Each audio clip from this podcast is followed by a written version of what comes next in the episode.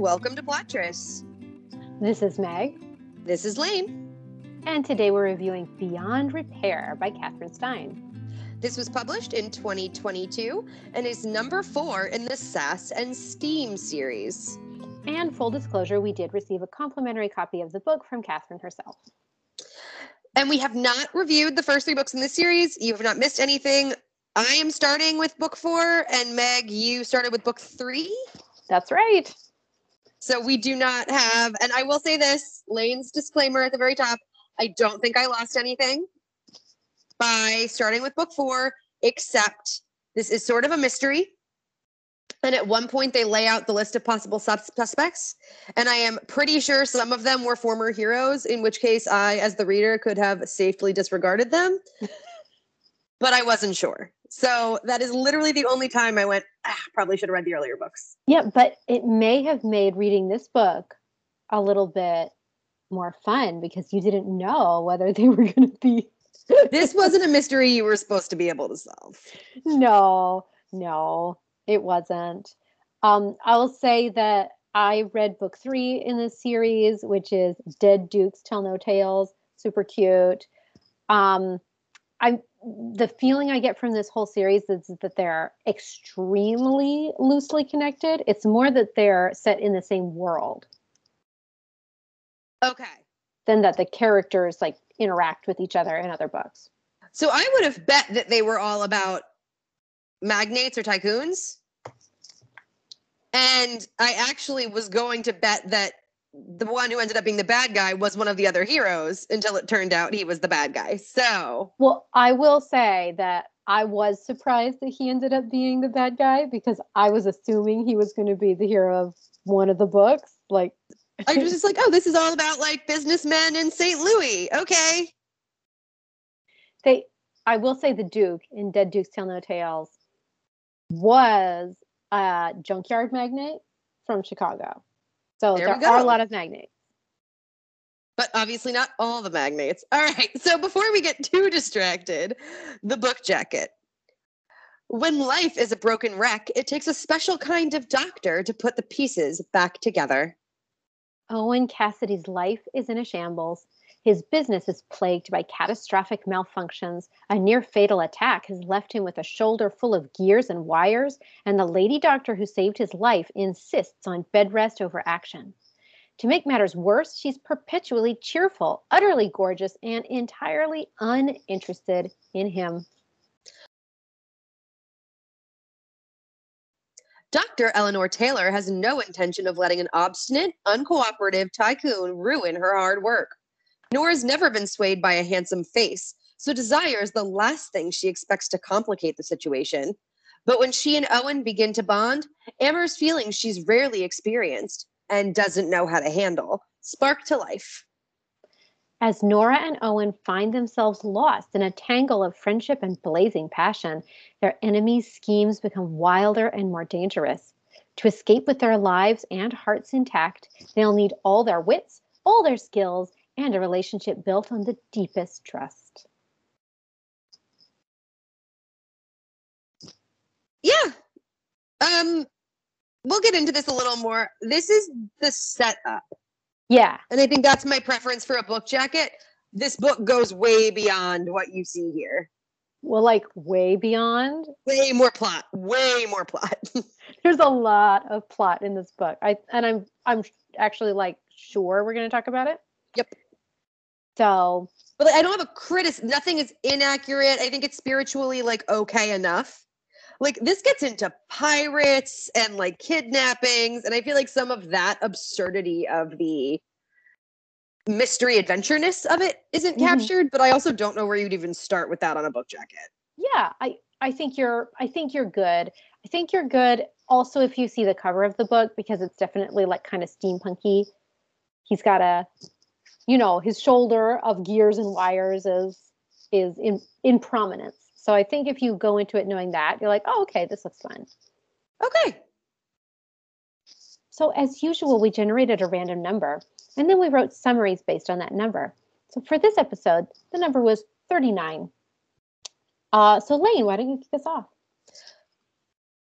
Nora gives Owen a mechanical arm to save his life and sticks around to one, keep him from ruining her handiwork, and two, help figure out who shot him and why, even if he does not want her to. I yes, I loved it. I loved that the conflict in the beginning part of the book was that he was like, just go away. Yes. I know you saved my life, but I'm ready to go home now. It was really cute. But again, I think even though I had 39 words, too much happens in this book. I just stuck to set up. Oh, well, I did too. Here's here's mine.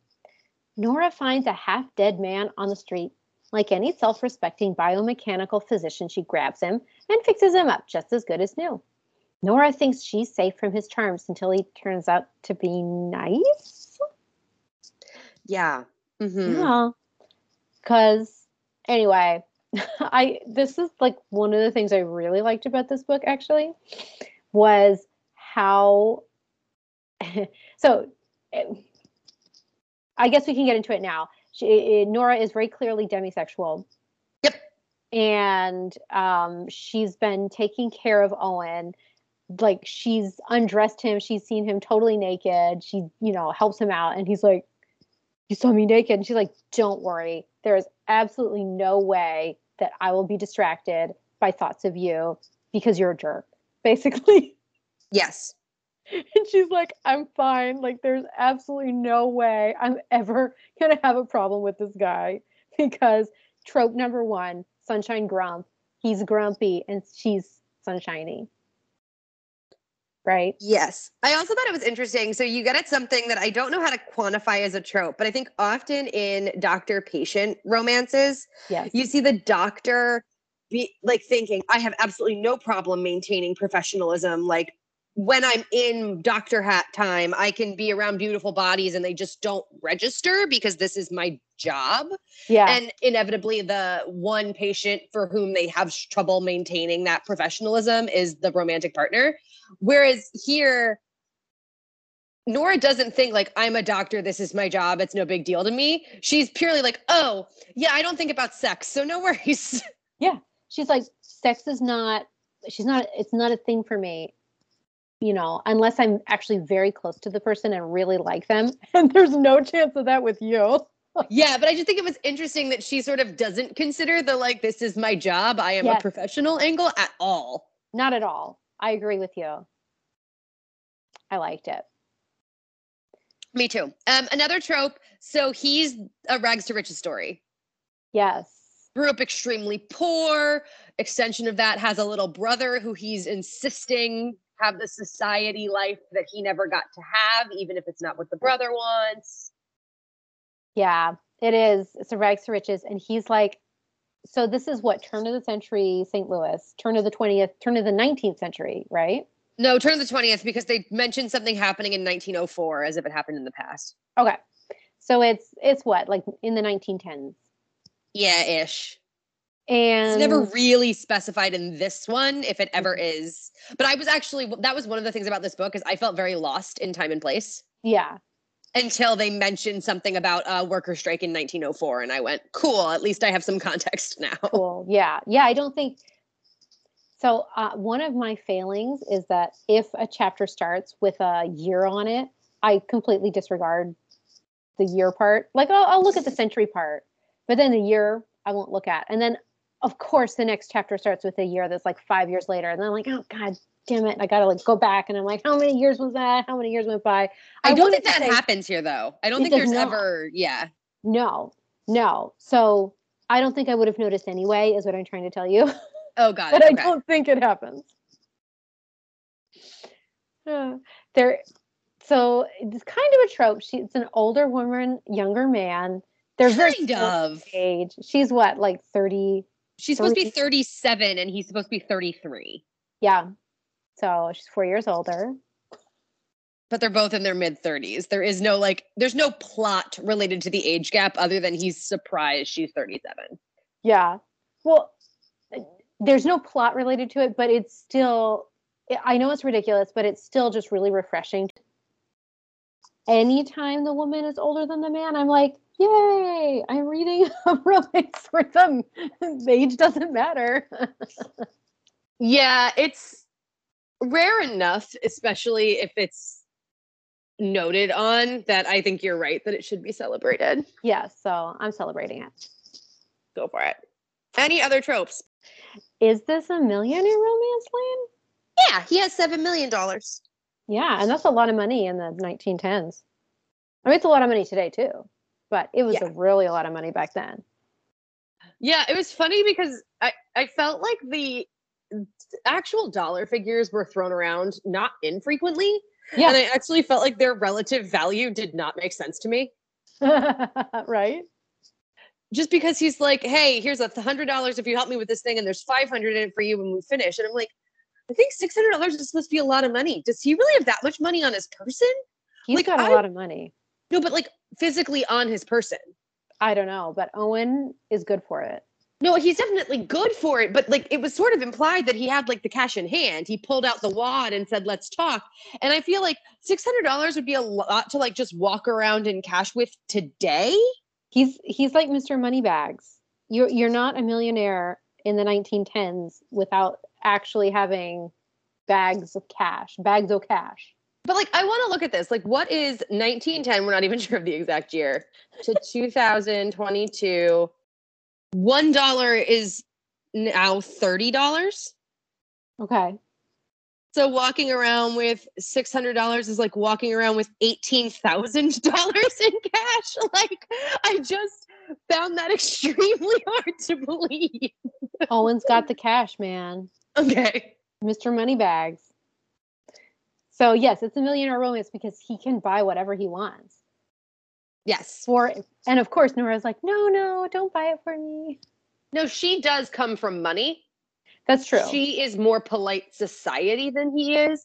Her occupation does not make her wealthy, yes. but it's not like she was poorly off before she met him and he's rescuing her in any way. In No. fact, one of the very cute little details, spoiler alert, they end up together that I don't feel like is spoilery, is what marrying him means she can do all of her medical practice pro bono oh my god. as so opposed to just some of it. Like it's this is not the fact that he's a millionaire is not all that life changing for her. I loved it. Me too. Was so cute. I mean, obviously there's a lot of hurt comfort going on here. She's a doctor. He's injured. Yeah, and then flip side of it, she's kidnapped and wounded in certain different scenarios, and he's gotta take care of her too. Not So to the same degree, but No. the like everyone's a bad patient, doctors are bad patients, men are bad patients, we're both bad patients. Like this was definitely for all that it's sunshine grump, and in that sense, opposites attract. This romance was really driven by what makes them extremely similar. Absolutely. I agree.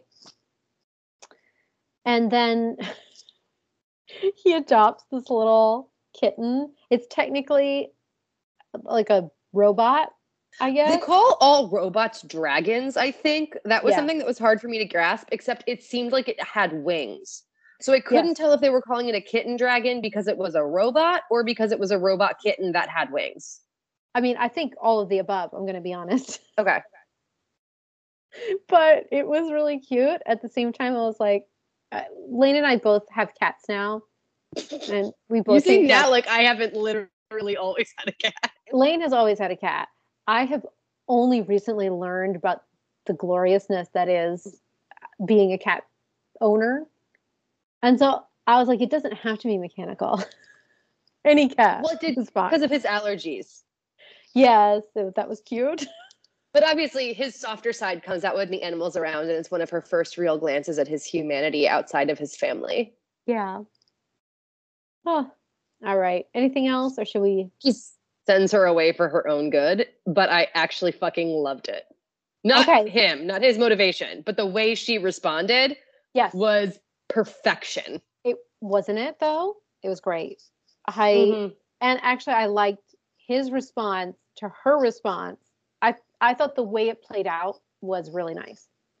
Yeah, like obviously I'm pissed when he's being high handed, but this whole book was about him actually learning lessons from his high handed behavior, Yeah. which makes it obviously a lot different than most romance novels.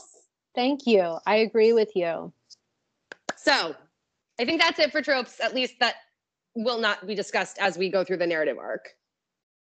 So this is just really cute. I already used that word five times, I think, but this whole book is just really cute. I like that. Which I want to like try to give our readers an accurate picture without diving into a full summary here because it's just too much and it's I don't want to spoil it.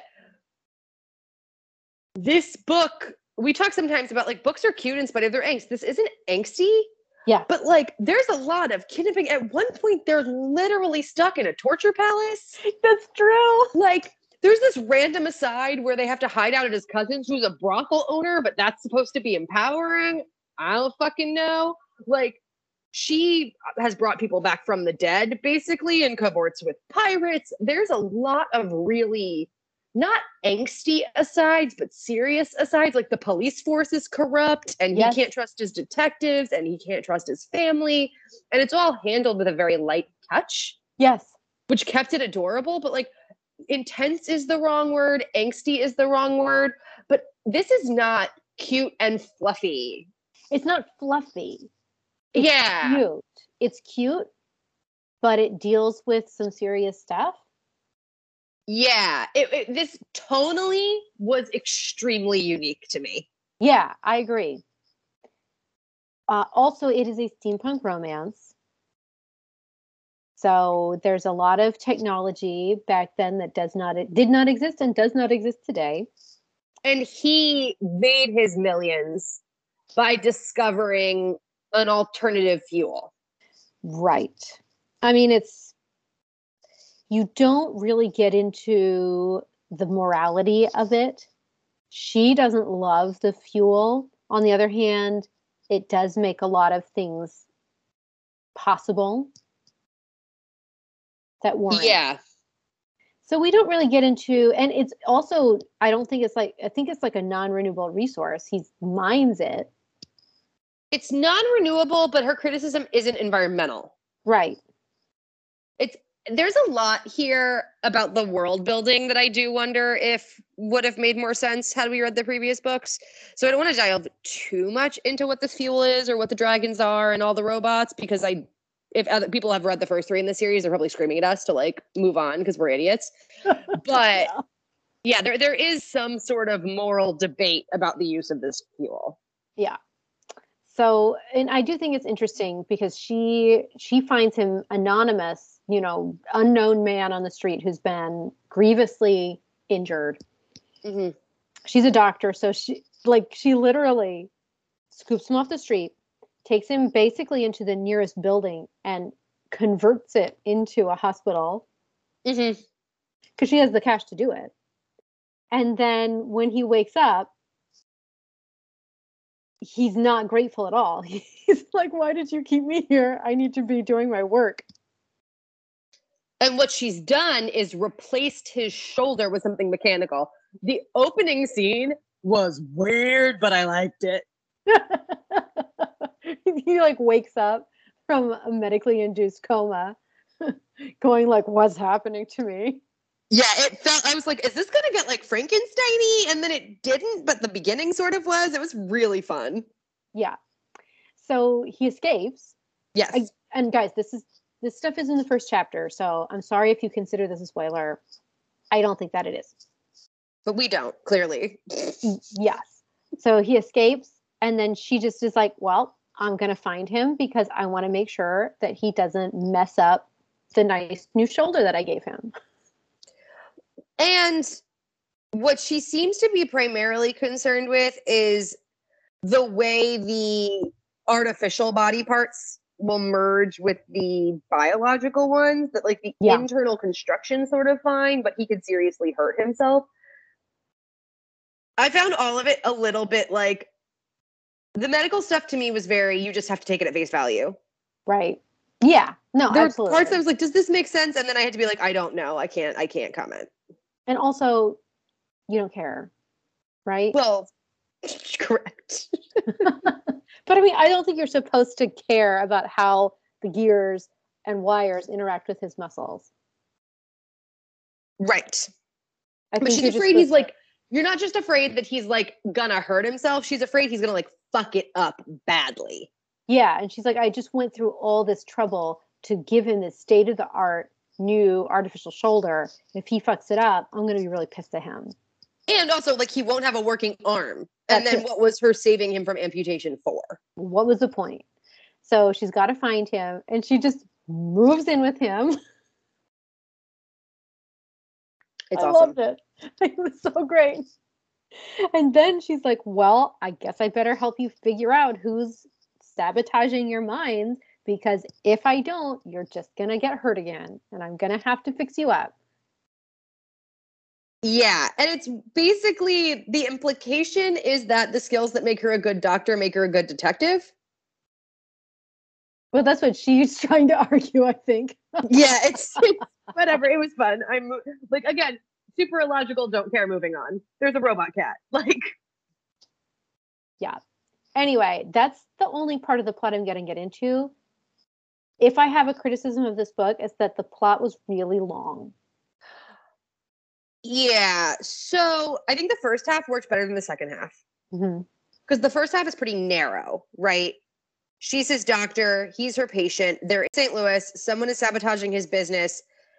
He's sort of investigating it while trying to keep his business afloat because he is an ethical businessman who cares about his employees' well being and livelihood more than the business itself. Obviously, Eyes are in the back of my fucking head. they're in the And back of your head, but also, would you read this book otherwise? Sure. But then they're trapped in this, they figure out who the bad guy is, and he's hell bent on torturing them. They escape. And I'm like, this must be the end of the book. And I look down at the fucking percentage and it's 52. Yes. And I'm like, are you kidding me? So then you realize that the police are corrupt, everyone's fake, they have to go on the lam. And it becomes this much expanded both world in terms of them leaving St. Louis, but also in terms of the uh, tertiary characters that are introduced. And there's a lot of stuff that shows up in the second half with like, and some of it is in the first half, but like her investigating his former mistresses and his ex, and none of that was relevant to the plot his relationship with his brother in the second half was extremely bizarre all over the place and not really relevant to the plot. The weird cousin who's the brothel owner, like, don't get me wrong, fun sex scene. But was she really a necessary character? Like, there's just a lot of fat that I would have trimmed. Like, this book could have been a third shorter, and I think it would have worked better. Yeah, there there are a lot of twists and turns in the plot. I think the relationship and the relationship building works. It's the other parts of the plot that are a little like, oh, okay, now they're doing this. Oh, now they're going to Savannah. Oh, Well, and there's also little moments that like meant something, but were like, there's a lot about bicycling. yeah, yes, there is. And I don't know that all of that was necessary. I don't know either. But that said, I wasn't. I was never bored reading the book. I was never bored. I think the pacing was fine given all the extraneous details. I will say at several points I went, "Oh my god, I am only at this point." Oh, my, like so this should have this mm, almost could have been two books. Except it could have been the except- relationship couldn't have been, but like Right. the plot could have been. No, it's true. It's true.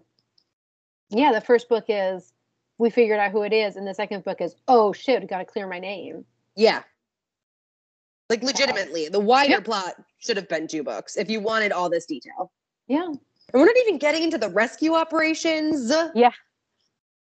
Yes. Okay. So let's talk about how Owen does that thing. That thing that happens in romance novels where he needs to protect her. And obviously, the way to protect her is by breaking up with her and sending her away. There are two things that made it really work for me here. Mm-hmm. Two, Owen's high-handed and protective instinct was not about her, Right. and that was made extremely clear. It's It about everyone that he loves. Right. So it's not about him. Then you're like, oh, he loves her. Right. It's not about him infantilizing her specifically or about a woman's place. It's just about he his major psychological issue is he needs to exert control over literally everything and everyone around him. Two, she puts up with no shit. And this book is not just about her calling him out on it, but everyone in his life calling him out on it and it being viewed as problematic behavior. Yep. So, as much as that the high-handedness is tropey, the way this book does it is not. Is great. And I mean, of course, she he tries to send her away. It doesn't work. I'm not going to tell you how. It's so good. It's really good. So good. But she basically shows up at his doorstep and he's like, Well, that didn't work. And she's like, Yeah, and it's not going to work. So stop being an asshole. And he's like, Oh no, I guess, I guess I better stop being a jerk. And one of the things that I loved about that whole sequence is she shows up wanting an apology from him. Yes. And while it doesn't happen in that moment, it does happen. The Yeah. book is not her getting over her desire for him to improve. It's Yes. about her maintaining it and kind of pressuring him sometimes and him doing everything on his own terms. I, like they were both flawed in a very likable way. Uh, absolutely. I mean, one of the tertiary characters that Lane is talking about is basically like a couples therapist. I did not like her. That's actually one of my real criticisms of the book. How interesting. Her as a character or her as the, The function in the plot. her function in the plot, which was to provide couples therapy. I want to do this in offensiveness. Okay. Anyway, one of the things I liked about it was that it pointed out that they both are very bad at expressing their feelings. And she was right. But what I loved about it was they both made choices, and you know this because you were in their heads alternatively, alternating. You were whatever. and you know they're making choices to reveal more than they're comfortable with or what they have in other situations. And you know they are saying what they're thinking, Mhm. but they are not clearly expressing themselves, and there's a difference. Yes, And I think that being called out in the text was so nice. it was really good. I really liked it. I think the only other thing I'd say is uh, we talk sometimes about how we think books are mislabeled in a way that anything that has an happily ever after gets tagged as romance, even if the Mhm. plot seems to focus on other things. For Mhm. all that I've just said, I think the plot required this to be like a duology. This is first and foremost a romance, and I understand why it's one book. Like, I, I want to be extremely clear, given what we've said so far, that this is a romance. I love the romance. It is a romance first and foremost. Absolutely. I totally agree with you. The the focal point of this book is their relationship. Yes, there is a lot of plot going on around them, but I don't think it ever is the point. Well, the point of the plot is to throw them together in different situations so that they learn about each other, right? Right. but The, like, yes, there is a lot of detail that is not about the two of them, but it never felt like the A plot. Right. Okay. Content warnings. The eventual villain verges into that, you know, he's he's villainous because he's crazy. Yeah, there is a motive in a way, Mm-hmm. But it is ultimately extremely flimsy and more about he's just a psychopath who deserves it, which is always an uncomfortable thing. Yeah, well, and they end up, you know, like they even do a psychological profile of him, and I thought Stuff- that was not great. We'll Yeah. get into that character a lot. But yeah, he's he's crazy. That's why he did it. And this is not spoiling anything because they realize very early in the book that the villain must be someone close to him who knows him, who has means. There's a short list of suspects that's like five long. So I'm not spoiling anything by saying this person was extremely close to him. The betrayal was extremely pointed. And it seems like to a degree, when you sort of did the math, that their relationship had been fake for a long time yeah, with this guy. And like, so all of that, not only do I have a problem with that he's crazy and that's why he did it, but for a book that did went into so much detail about characters and the mystery and the relationships, it felt really lazy Mm. to not delve into this person as a whole, given his importance to the main character. Yeah, yeah. I I was I think part of the reason I put it here under content warning is because I was surprised at how surface level dealing with him was, considering the depth that the other characters got. Yes, exactly. So, all right, tell me, talk to me about the therapist. Okay, there's a fucking list I have here. And for the record, I love therapy. I've been to therapy. I think everyone at some point in their life can benefit from the opinion of a professional, getting an outside perspective on what's going on with them, whether it's triggered by something or not. Like, no shame. I'm not criticizing the concept of therapy at all. Giant disclaimer. One, she signs him up for therapy without his consent. Two, their ther- the therapist is her BFF. I know Meg called it couples therapy, but for most of the session, she is not in the room.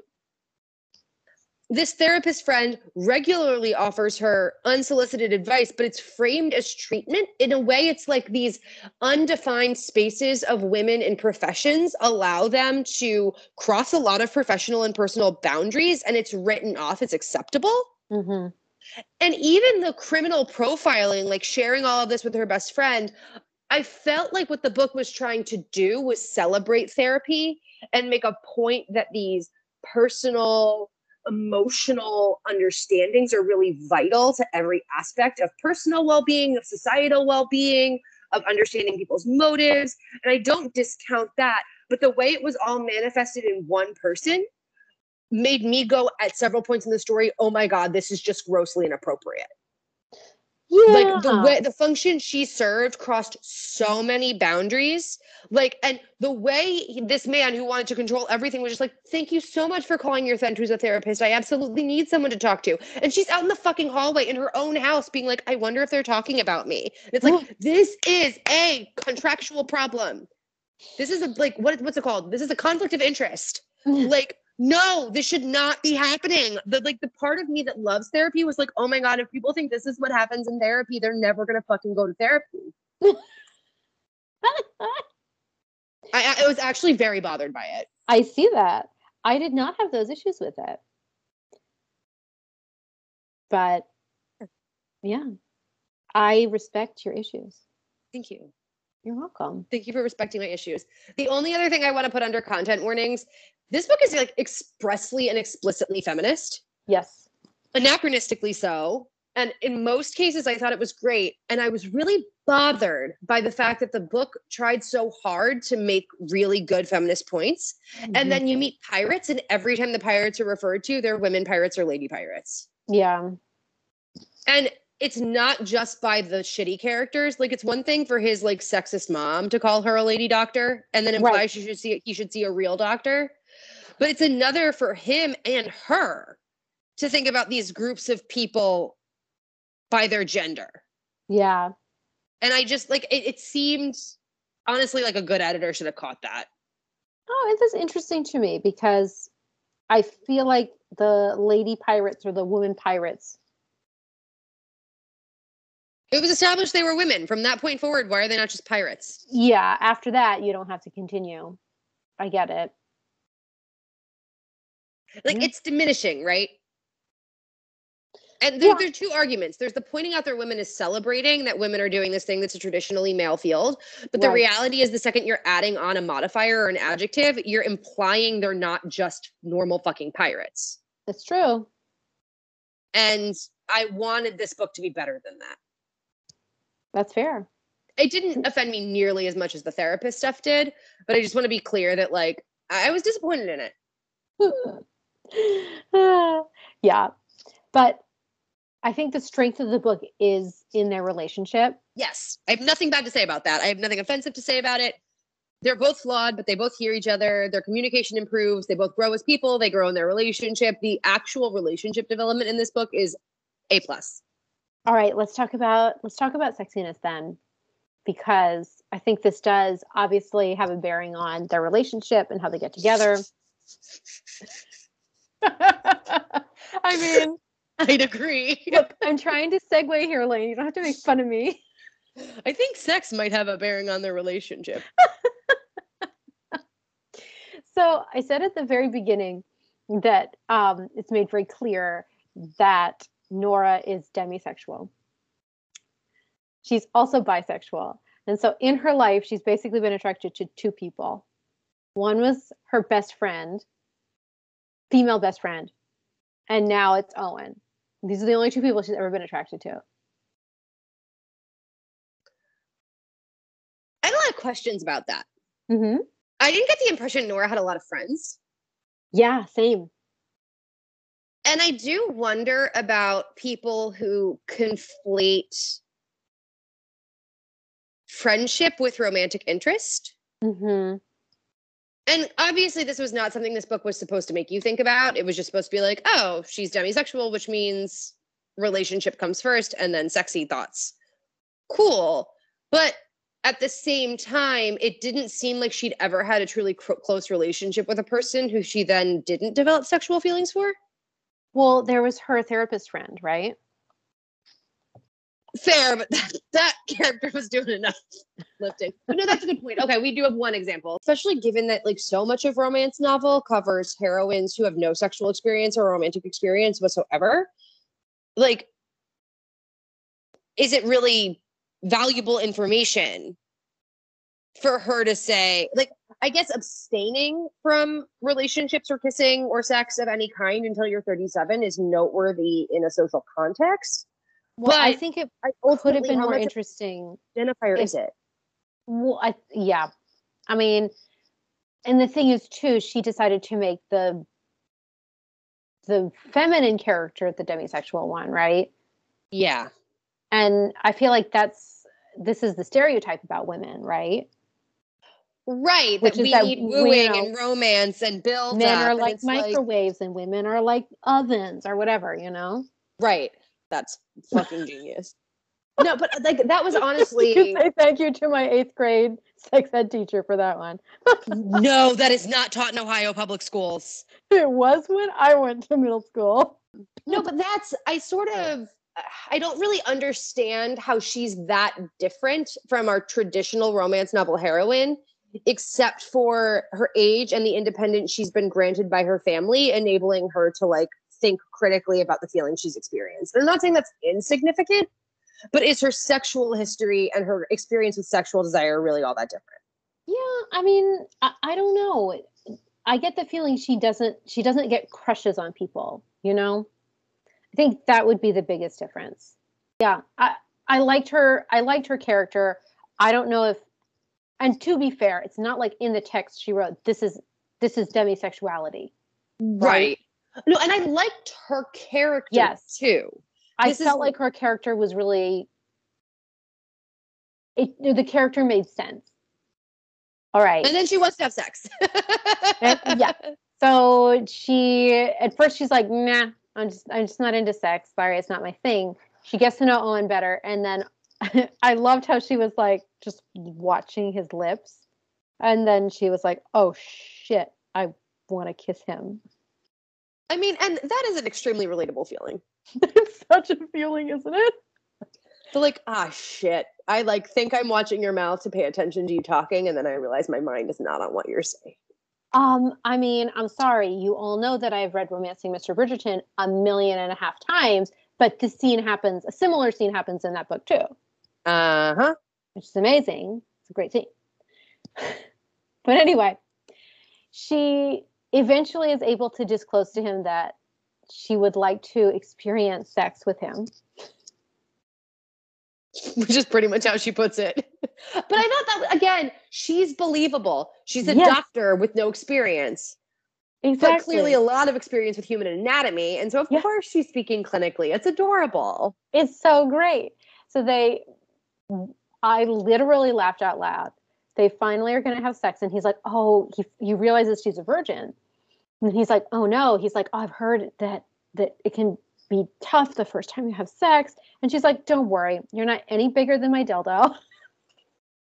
Okay, my big concern in that sequence is she's like, my dildo is polished wood. and I'm like, I don't care how polished, you're exposing it to moisture. Bitch, you are gonna get a splinter. like, this is this is my problem. I'm totally taken out of the moment by like, it's fucking wood. Ow! I thought it was so funny. I It was no, myself. like it was cute, but also like, why couldn't it's it's fucking steampunk society? Make it metal, and so I can move on with my day. Yeah. But I also just loved how he reacted to it, which wasn't like, you know, oh, she's got a she's got a dildo that's a humongous dildo that's just as big as my humongous dick. Because he's humongous guy, he's a giant. He's like six six and packing. of course. But I just love that his thought in that moment was had nothing to do with his dick. Yes. Just the whole, just everything about that little scene, I just really liked a lot. Completely agree. So, so I've read a few Catherine Stein books. I think this one was the sexiest one I've ever read. I'm going to be honest. It wasn't like super spicy, but it was sexy though. It was spicy. Yeah. Oh, it was. It it's wasn't not closed like door or anything. no, it's not closed door. They they get it on in the the murder I'm not gonna say. I was saying, oh my god, really? They're being.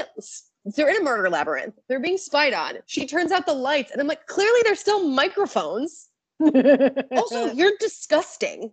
Like you've been on the run, trapped in a murder palace where like stuff has been sent at you. You're sweaty and covered in. Fo- this to me this feels like this is a romance trope at this point because i can think of at least two or three other books off the top of my head where they get stuck somewhere usually in a cave and Yep.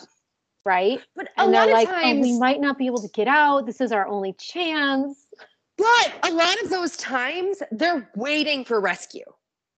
They're not being tortured. There's not an existential threat. There's not a coordinating person. It's we have found a place of refuge. It's the only question is will we be rescued or will we die here? That was not the case. They still had shit to do. they did but they had you know they had to take a rest and dry hump okay Uh, it was a it was a hot scene, but it was not. I did not get it. It was not a sexy moment.